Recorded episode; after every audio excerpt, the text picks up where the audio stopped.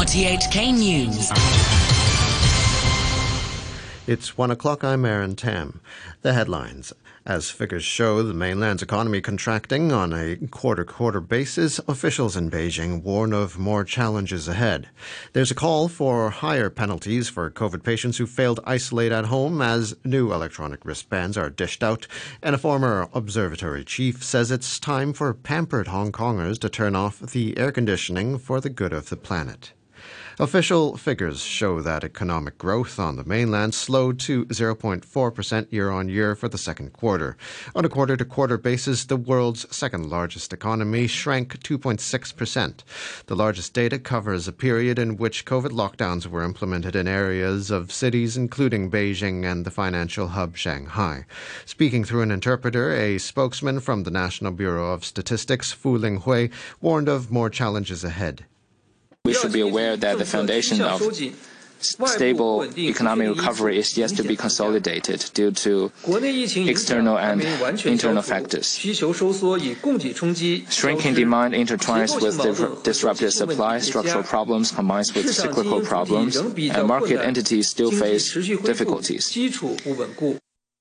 Societe Generale's chief eco- economist for Asia Pacific, Wei Yao, says she believes Beijing's target of 5.5% growth for the year has become a mission impossible. It's backward looking data, right? So I guess uh, what's more meaningful is it's the June activity data, which all showed you know a bit faster pace of recovery. But nevertheless, with this 0.4% year-on-year growth in Q2, achieving 5.5% target by the government is completely a mission impossible now. Even 4% is going to be almost impossible, and 3% requires a significant recovery in the second half. Officials are today beginning to hand out electronic wristbands to people who report positive COVID tests to ensure that they isolate at home. A professor of engineering says stricter penalties may ensure proper usage of the new bracelets. William Wong from the Faculty of Engineering at the Chinese University was involved in distributing similar wristbands used two years ago for inbound travelers. He told RTHK that some elderly people or those with inadequate Wi Fi at home experienced difficulties using the devices. He also said the system relied on trust. The operation depends a lot on trust. Some of these people are not really trustworthy. They are not actually uh, following the requirements, and then they walk out, and that was causing the trouble. I think what they try to do now is to make it stricter. If you were caught, then you probably get heavy fines. And then some of the people, they do not know how to operate the thing. So we'll have to help them to start the device. So uh, I think one of the problems is usability because there are many elderly people around. There are also people in the households where they do not have enough Wi-Fi facilities around. The Court of Final Appeal has overturned the conviction of a man who was jailed for five and a half months after being caught carrying zip ties near the venue of a district council election rally in 2019. Chan Chun Kit had been found guilty of possessing an instrument fit for unlawful purposes. The Court of Appeal had upheld his conviction, but the SAR's top court ruled that the ties do not fall within the scope of the law under which the appellant was charged. The judges therefore unanimously overturned the conviction and sentence. A former director of the observatory has urged Hong Kong people to try to wean themselves off using air conditioning as he warned that temperatures would rise further. Lam Chiu Ying said a recent run of three consecutive days with temperatures of about 35 degrees was only the third ever recorded here. He told RTHK's Backchat program that air conditioning is bad for the environment and that people have become too pampered. Really have to get its act together. We, we, mm-hmm. we have to collectively establish a new paradigm of living. Please don't switch on the air conditioning anytime you like. 90% of the electricity is used in buildings, and something like 70% of the electricity is used for air conditioning. So if we could train ourselves and reduce the use of air conditioning, we would be giving a great help to the decarbonization campaign the government is trying to organize. The Foreign Ministry in Singapore says that Gotabaya Rajapaksa, who's resigned as president of Sri Lanka, has not asked for asylum there and was granted entry as a guest. Mr. Rajapaksa flew to Singapore from the Maldives yesterday and sent his promised letter of resignation shortly after arriving. Taraka Balasuriya is a member of parliament for the Rajapaksa's SLPP party and a former foreign affairs minister. He says parliament has a lot of work ahead of it to stabilize the situation situation? We have to realize the fact that there was a revolution, soft revolutions. We need to be thankful that, you know, not too many people died, but it can still deteriorate. So it's the responsibility of the parliament to understand the sentiments of the people and then bring legislative changes in line with the uh, sentiments of the people. We need to talk with the protesters and then uh, maybe forward a new constitution and then go for election. Demonstrators poured into the streets of the capital, Colombo, in defiance of a curfew to celebrate Mr. Rajapaksa leaving office.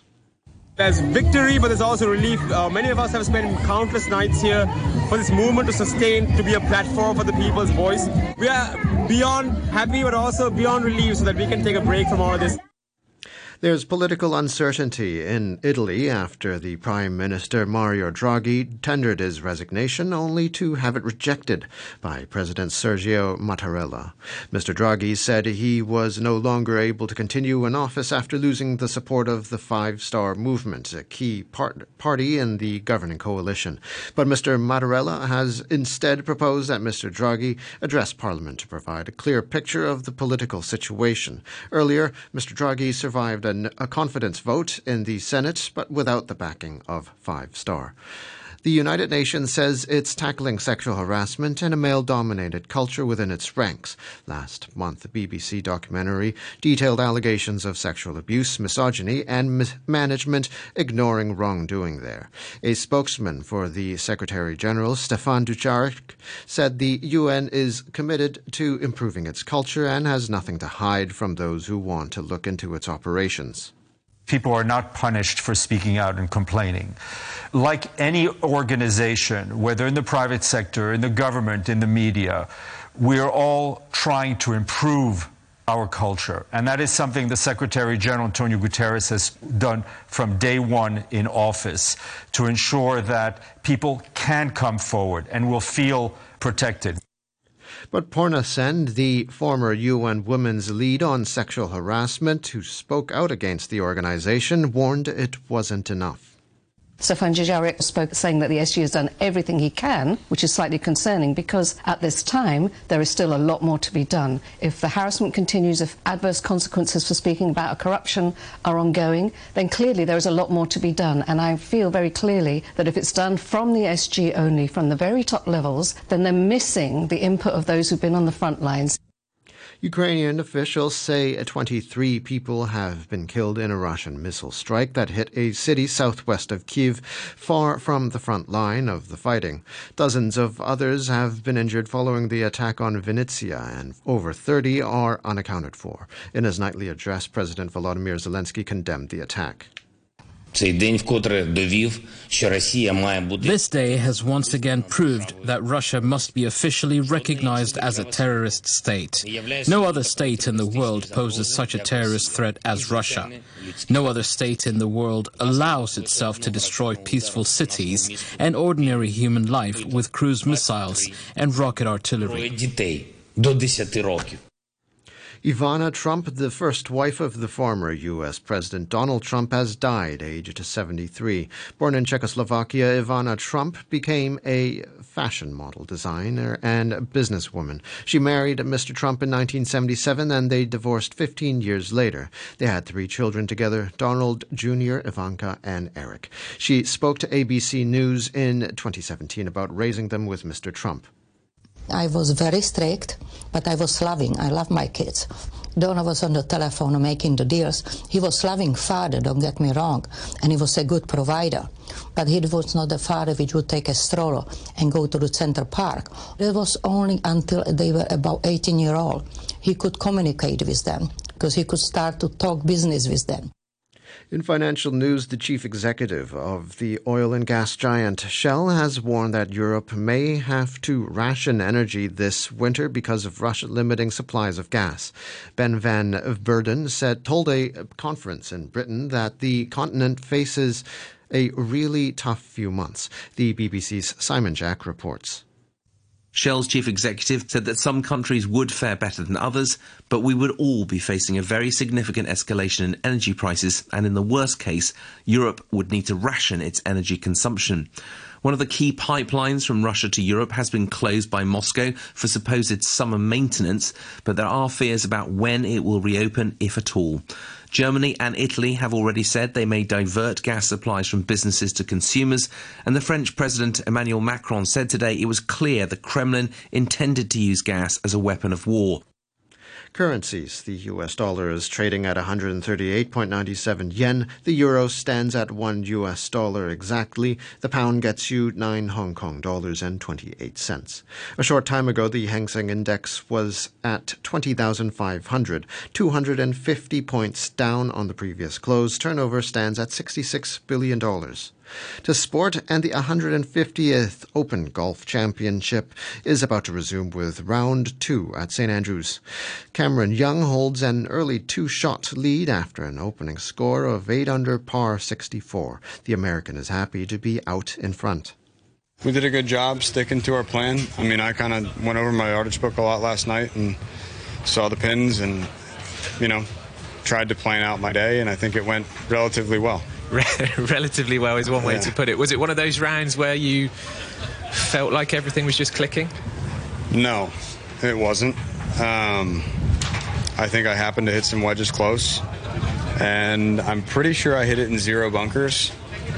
Um, yeah, I think it was a combination of a lot of smart shots and a bunch of good ones, but it wasn't a day that I felt like I just had control over everything that happened.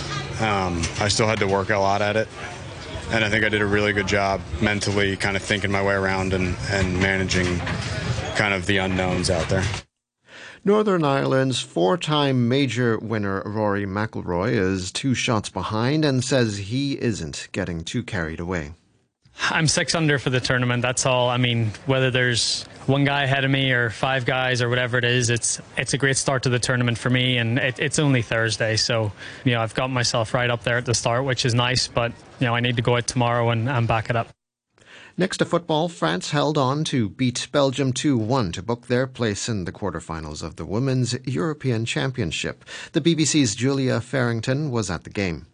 It's finished 2 1 to France, so they're through to the last eight. Lots of VAR tonight here in Rotherham. It was a blistering start from the French who took the lead after six minutes and were flying until Belgium brilliantly worked an equaliser from nowhere. It was their first effort. It came nine minutes before half time. However, five minutes later, the goal advantage was restored by France, and that's how it remained. They held on to win the group. So France through to the last eight.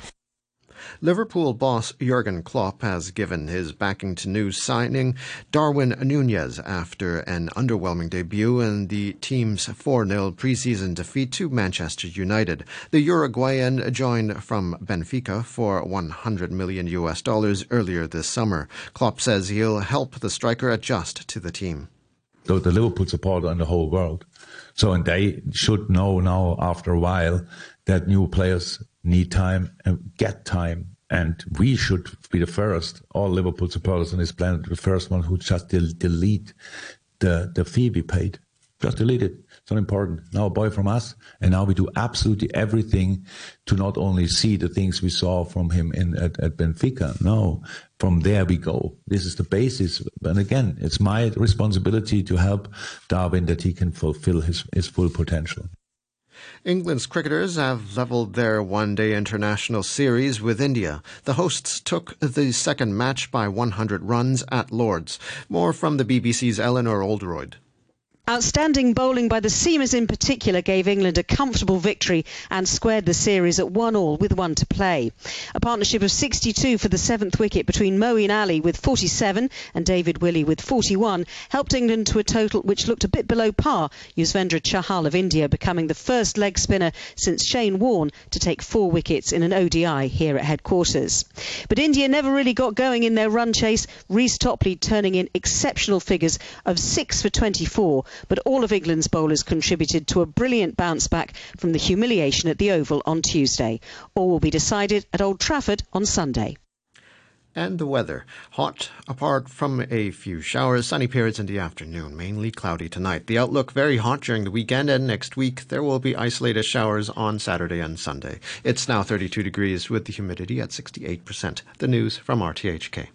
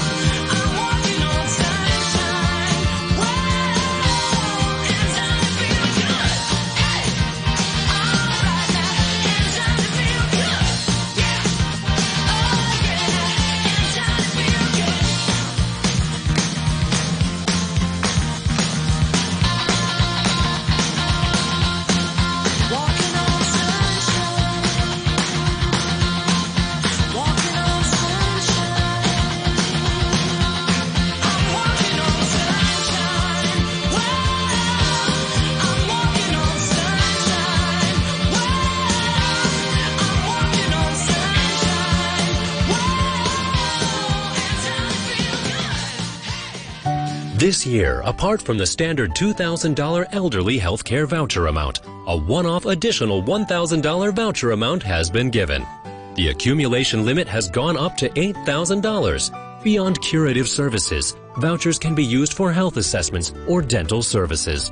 Elderly people, their family members, and caregivers can visit hcv.gov.hk or call 2838 2311 to get the list of healthcare service providers.